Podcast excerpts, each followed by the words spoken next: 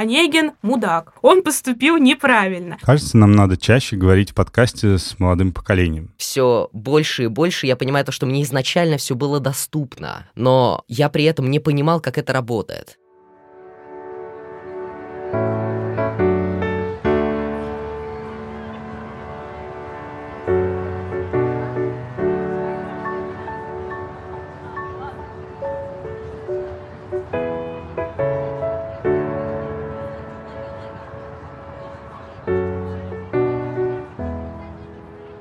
Привет! Это второй выпуск шестого сезона подкаста «Цивиум» и его ведущие Дима и Катя. Герои сегодняшнего выпуска живут в городе Иваново. Так повелось, что когда мы слышим это название, первым делом на ум приходят старые советские стереотипы про город невест и ситцевую столицу. Действительно, текстильного прошлого у Иванова не отнять. Но сейчас, конечно, город живет совсем другую жизнь. И скорее его история и образ больше связаны уже с архитектурой и авангардом. В отличие от многих небольших городов центральной части России, в Иванове практически не сохранилось церквей, зато много конструктивистского наследия. 20-е 30-е годы известные советские архитекторы выбирают Иваново-Воскресенск для экспериментов в формах самого передового на тот момент архитектурного стиля. В городе создается первая в СССР фабрика кухня, предельная фабрика из стекла и бетона, дома коммуны, конструктивистский вокзал и другие произведения авангарда. Нам стало интересно, как устроена современная жизнь этого города, и мы решили обратиться за ответом на этот вопрос к активной ивановской молодежи и подросткам. И историю, которую которую мы нашли, очень сильно впечатлила нас самих. Подростки в силу своего возраста и социального опыта одновременно являются и самой активной, и самой уязвимой частью городского комьюнити. В периоды потрясений и сложных политических процессов они острее всего чувствуют их на себе. Но при этом удивительным образом находят силы к адаптированию и созданию чего-то нового. Таковы наши сегодняшние герои. В этом выпуске мы поговорили с Марией Никитиной, соосновательницей независимого пространства Теплица в городе Иваново, и Сеней Котиковым, десятиклассником участником и резидентом теплицы вместе со своим проектом книжного клуба «Шкаф».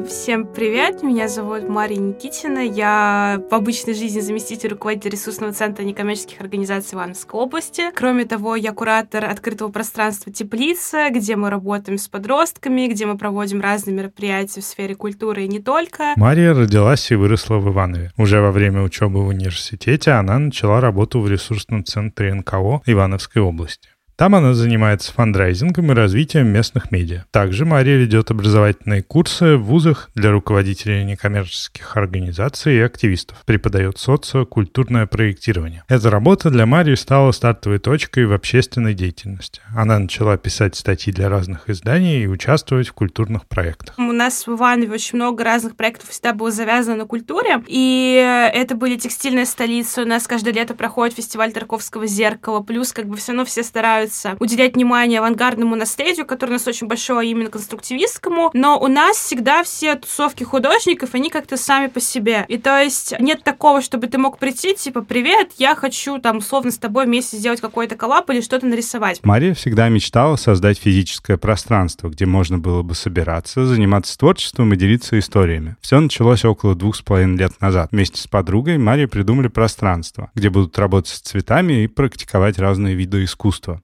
проект назвали «Теплица». «Теплица» начинала с продвижения культуры бережного обращения с цветами. По мнению создательниц, цветы — это не только букет на один вечер после свидания. Теплицы учат более осознанно относиться к растениям, рассказывают про цветы в горшках, как их выбирать домой и как за ними ухаживать. Чуть позже стало понятно, что этого мало, и возникла идея создания пространства для всех горожан без привязки только к растениям. Мы очень долго искали подходящее помещение, у нас были вообще самые разные истории, там, где цыгане воровали батареи, были помещения, обучение прям в полноценном ботанических садах. И то есть мы очень много в разных местах себя попробовали, поняли, что нужно что-то такое, где мы будем чувствовать себя абсолютно независимыми, где мы можем что-то сделать прямо совсем с нуля. И таким местом стала Новая Ивановская мануфактура. Это одна из старых фабрик, потому что Иваново в том числе фабричный город. Мы открывались вообще самое неудобное время для этого. Мы открывались э, в августе 22 года, вот именно физически как раз на этой площадке. И удалось привлечь тех, наверное, кто чувствует себя сейчас э, в этой ситуации сложнее всего, это подростки, подростки, которые являются основными резидентами, делают основные свои практики книжные, художественные, кинематографические. Подростки стали не только основной аудиторией теплицы, но и главными действующими лицами пространства. История, которую мы сегодня хотим рассказать, началась с покраски стены в новом пространстве теплицы. Для этого Мария обратилась к знакомым из художественного училища через дорогу. Девочки из училища пришли красить стену и привели с собой помощника, Сеню пока мы делали эту стену в экспресс-режиме, у нас было мероприятие «Велоночь». Это индустриальный велоночь, в принципе, достаточно известное всероссийское мероприятие. И мы были одной из площадок, на которой мы решили сделать ярмарку и рассказать так о себе, типа, в первый раз как открытие. И как раз был Сеня. Я говорю, Сеня, ты хочешь что-то сделать? Он такой, говорит, у меня есть очень много книг, я хочу сделать что-то по книгам. И он сделал классную ярмарку книг вслепую, не только вслепую, и он заработал, на самом деле, за ночь 7,5 тысяч рублей, больше, чем все мы, потому что он прямо супер творчески к этому подошел, и мы тогда посидели сидели с ним и подумали, что Сеня, мы не хотим себя отпускать. Мы хотим, чтобы ты делал что-то дальше. Так Сеня попал в теплицу и открыл там книжный клуб под названием «Шкаф». Это лекции и обсуждения классических и современных произведений в литературе и музыке. Помимо «Шкафа» в теплице есть еще два постоянных резидента. Художественная мастерская под лестницей и киноклуб «Стоп-кадр». У каждого проекта своя программа и аудитория. Они самостоятельно занимаются продвижением и организацией работы. В теплице часто сидят школьники и студенты, пишут работы и общаются. Более того, Мария и команда Теплицы всегда открыты к новым людям и предложениям. Поэтомо, если вы живете в Иваново и вам хочется чем-то заняться в Теплице, им всегда можно написать. Изначальная функция цветочного магазина также осталась. Работники Теплицы помогают подобрать растения, учитывая образ жизни будущего хозяина и условия содержания в доме. Привозят под заказ любой цветок и помогают ухаживать за ним после покупки. Также на территории пространства есть небольшая кофейня.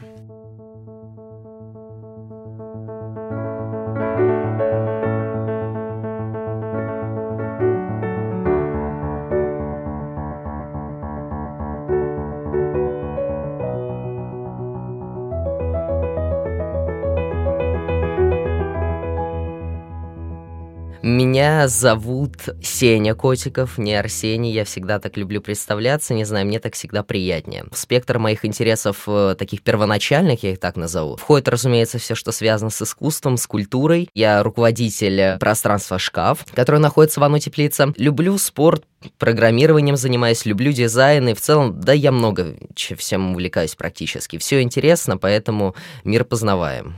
Как-то так. Сене 16 лет, он родился и вырос в Иванове. В этом году заканчивает 10 класс. Сеня рассказал нам, что одним из его главных интересов с детства была литература, и чтение стало для него ежедневной привычкой. Он всегда думал о создании литературного сообщества и хотел продавать книги. Во время путешествия он всегда восхищался оригинальными независимыми книжными магазинами. О том, что такое независимые книжные магазины и как они функционируют, мы рассказывали в отдельном выпуске подкаста. А подборку независимых книжных по всей России публиковали в нашем телеграм-канале. Все ссылки оставим в описании.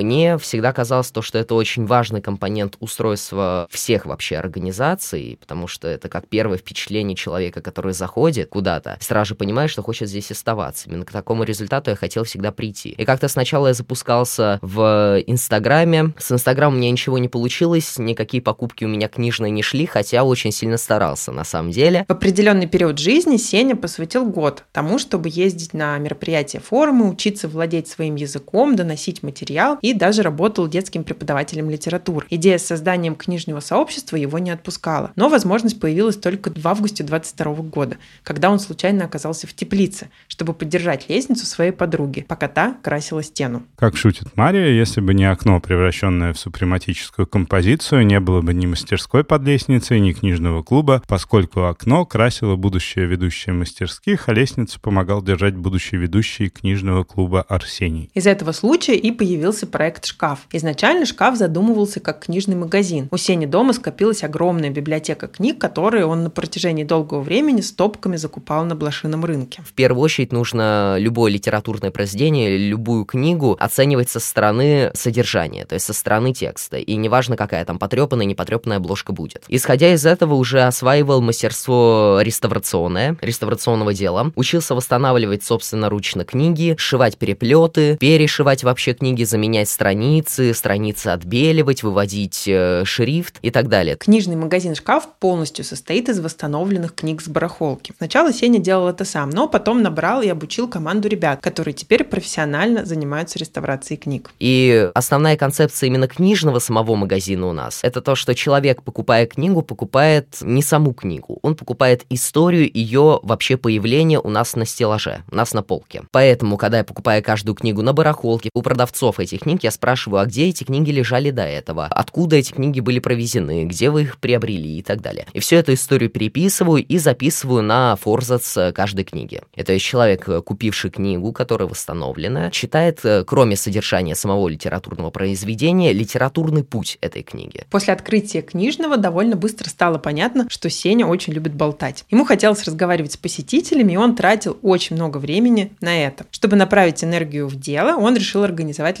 лектории, где будут обсуждать литературу, философию и искусство. И потом я подумал то, что ну не зря же мне жизнь выделила один год на то, чтобы я и преподавателем детским поработал по литературе, и книг много почитал, и съездил на мероприятия, форумы, и подумал то, что мне не составит никакого труда проводить лекции, проверять информацию, общаться с специалистами по той теме, по которой я планирую провести лекцию, согласовывать эту лекцию и прорабатывать какой-то интересный материал с интересной подачей для основной целевой аудитории, которая к нам заглядывает. Создавая лекторий, команда шкафа опиралась на целевую аудиторию подростков с 8 по 11 класс, то есть своих ровесников. Действительно, таких ребят приходит большинство. Но есть слушатели разных возрастов. Некоторые темы интересны и пятиклассникам. А на лекции по философии и культуре ходят люди более взрослые. По словам Марии, аудитория теплицы в целом на 80% состоит из людей до 25 лет. Иногда заходят более взрослые и даже пожилые, но по опыту это пространство больше всего откликается именно молодежи. В команде шкафа сейчас 9 человек, большинство из которых Сеня привлек из школьного совета. И, как он сам говорит, это команда, на которую он полностью может положиться. Тут на самом деле все очень просто, потому что я школьник, у меня 10 класс, и я как человек, который достаточно общительный и любит э, с очень многими людьми поразговаривать, обсудить их какие-то волнующие вопросы, рассказать, чем я занимаюсь, спросить, чем занимаются они. И вся моя команда шкафа — это все люди, с которыми я работаю уже достаточно долгое время, поэтому с каждым работать очень комфортно, и свою команду я просто обожаю, потому что им действительно я могу полноценно довериться, столько всего мы с ними пережили, что вообще никогда не сомневаюсь, что где-то как-то мы что-то не успеем или где-то как-то кто-то кого-то подведет. Недавно в рамках книжного открылся третий сектор. Небольшая чайная станция, работающая по принципу буккроссинга. Ребята взяли старый чемодан, прикрутили его к стене, открыли и поместили туда чай, чайник, сахар и кружки. Вокруг оборудовано пространство, где можно провести время с друзьями, поиграть в настольные игры или посмотреть кино. Сейчас есть свои негласные правила. Так чайная станция работает по принципу «взял чайный пакетик, принеси свой». Любой подросток, любой ребенок всегда в детстве строит домики из одеял, из подушек. Это такие маленькие домики, в которых ты туда переносишь машинки или куклы, усаживаешься с друзьями, ставишь свечку, например, и рассказываешь э, ночью какие-то страшные истории, а днем готовишь из э, бумаги в игрушечной посуде суп кому-нибудь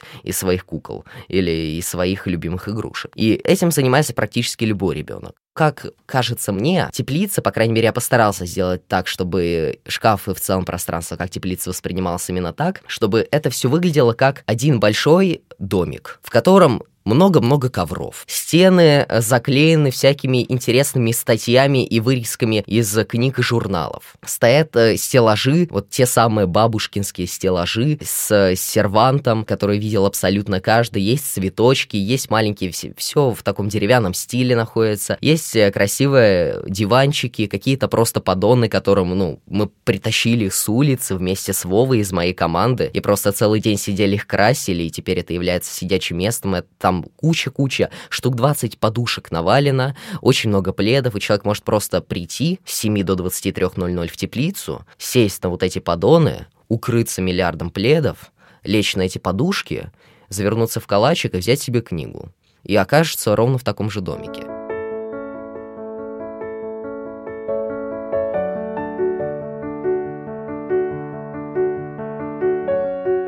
Как это часто бывает в провинциальных городах, основная точка притяжения подростков — это торговый центр. Но, как рассказывает Мария, по своему опыту, если предложить им альтернативу, то они будут приходить на лекции и мастер-классы. Программы дополнительного образования в бюджетных учреждениях развиваются и даже подстраиваются под то, что интересно подросткам. Но все равно подходят не всем. А теплица — это то место, где можно чувствовать себя чуть свободнее. И как раз практики равны равному, они действительно позволяют высказываться, во-первых, да, сказать, что, например, Онегин мудак, он поступил неправильно. И никто за это их бить не будет. То есть это их мнение, как бы, ну, они так думают, ну и окей. И они скорее хотят себя почувствовать более-менее свободными. Сейчас влияет еще и аспект того, что происходит там, допустим, с разговорами о важном. И вот с такими вещами. То есть многие приходят и говорят такие, блин, вот я бы лучше бы здесь у Сени на лекции посидела, да, я уже здесь столько много нового узнала про Достоевского, я раньше его ненавидела и не понимала. Сейчас вот я узнала. То есть действительно, когда волна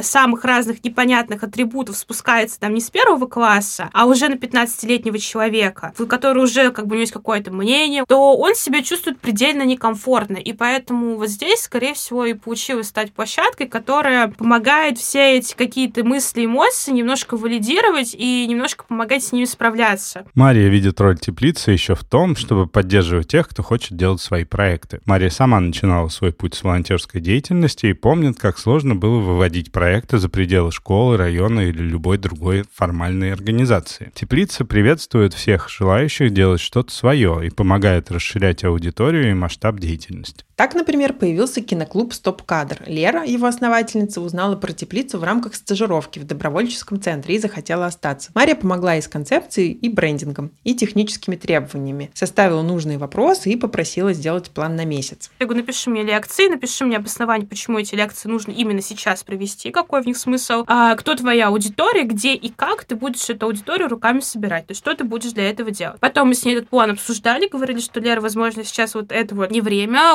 аудиторию стоит еще поискать здесь, вот здесь, вот здесь, дать такие-то сообщения рекламные. И, соответственно, да, давай делать первую тестовую лекцию. За первой тестовой лекцией я у нее как раз наблюдала, смотрела на то, как реагирует аудитория, как она сама себя чувствует. Мы с ней это разбирали, и потом она уже аккуратно влилась, то есть сейчас она полностью в своем свободном плавании. Мария проводит в теплице по 5-6 часов в неделю, и, как говорит сама, больше всего любит там наводить чистоту. По большей части проекты и пространства делаются молодыми резидентами теплицы, а Мария просто их направляет и подсказывает. Работаем с ребятами, чтобы там были тоже какие-то не заявки подавали на премии, чтобы о них узнавали или еще что-то происходило. Никогда не агитирую там за грант фонда президента и так далее и тому подобное, но за локальные местные практики там э, мы стараемся в них тоже активно впрягаться и в этом участвовать. Теплица, безусловно, стала центром притяжения Иванова. Люди разных возрастов встречаются, общаются между собой, приглашают друг друга на события, приводят еще больше друзей и расширяют сообщество. Мы решили спросить у Сени, есть ли еще такие пространства в городе и где он сам предпочитает проводить время.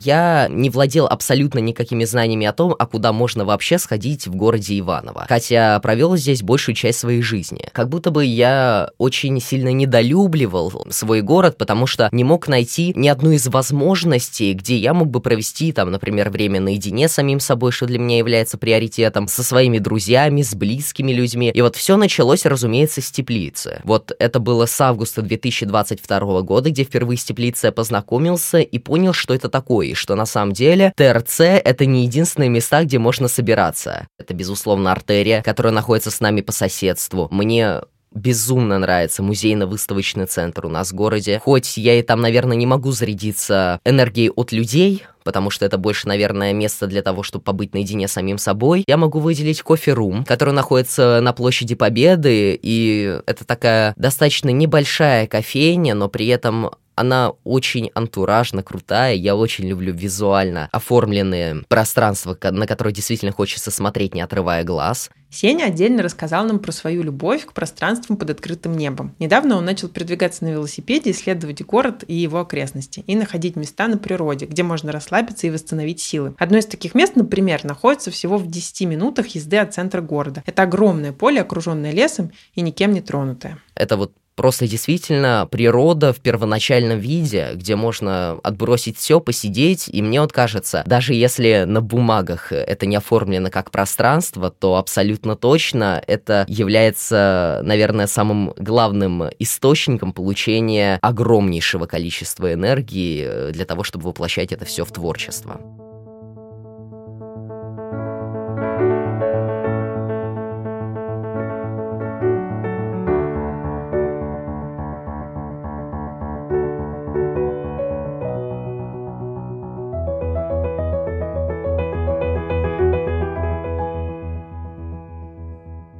Разговоре с Марией нам стало интересно, что она думает по поводу того, что большинство подростков и детей вырастают и уезжают из Иваново. Сейчас она вкладывает время и силы в обучение и развитие молодых людей, которые в скором времени уедут в другой город или страну. Никакая теплица, никакой центр авангарда, никакие классные проекты не смогут заместить того, что где-то не дотягивает образование, где-то не дотягивает возможности для реализации. Но настоящий опыт, прям такой, с которым ты можешь приехать и, ага, вот здесь можно себе все поменять, его в этом городе приобрести сложно. Поэтому миграция, как раз-таки академическая, миграция любая другая, это неизбежный процесс, и мы будем рады, потому что, возможно, они вернутся. И много таких примеров мы видели, когда люди там жили по 20 лет в Москве, возвращались там в свои города и что-то делали. Поэтому мы скорее не боимся, мы радуемся, мы будем искать новых и тоже учиться их, учиться вместе с ними и менять тоже формат, менять какие-то фишки, поэтому это все абсолютно нормально. Пространство теплицы, хотя никуда не уезжают,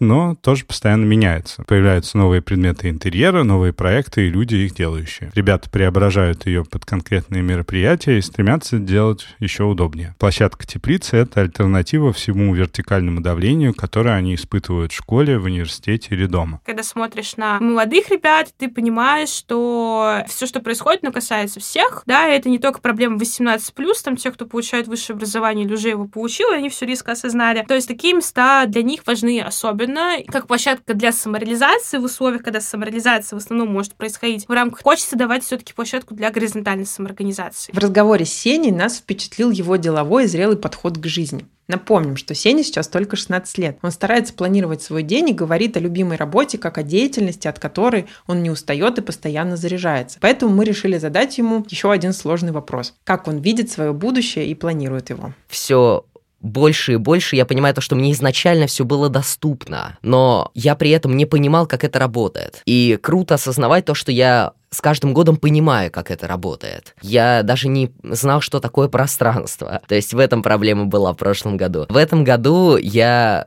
разбираясь активно в том, что такое пространство, я планирую летом открывать собственный шкаф, который не будет э, в теплице, отдельную организацию для посещения, и открывать я планирую не только в Иванове, в городе Ярославль мы уже активно работаем над тем, чтобы открывать шкаф. Сеня хочет превратить шкаф в сеть пространств, которые будут местами для встреч и обсуждений, куда могут прийти люди разных поколений, понять друг друга, реализовать свой творческий потенциал, узнать что-то новое или просто провести время с пользой. Сеня понимает, что скоро ему предстоит поступать поступать в университет, и, скорее всего, он переедет в Москву. Но пока говорит об этом с осторожностью. В чем Сеня точно уверен, это то, что ему хочется оставить что-то в Иваново после себя, потому что шкаф стал для его сверстников местом, в которое всегда хочется возвращаться. Я никак не ожидал. Я думал, эта идея, ну, буквально прогорит за несколько дней, и мы всей командой поймем, что мы зря старались. А люди нам просто каждый день доказывают абсолютно другое. Они пишут классные отзывы, рассказывают своим друзьям. Я не могу просто уехать из города и не оставить оставить ничего от шкафа здесь. Вот, поэтому я нашел уже человека, который будет заниматься после моего фактического переезда в другой город шкафом в городе Иваново. Я уверен абсолютно на все сто в этом человеке. Это человек с такой же безумной энергией, как у меня, с таким же стремлением абсолютным и любовью к литературе. После моего прямого прям окончательного переезда я буду полноценно заниматься открытием сети новых книжных магазинов, которые будут отличаться тем, что они не похожи ни на какие книжные магазины, которые видели вообще люди на территории нашей страны. Мне кажется, такая идея, которую мы вместе с моей командой создали, она всегда будет вечная, потому что книги все-таки имеют свойство состариваться, а мы имеем свойство их восстанавливать.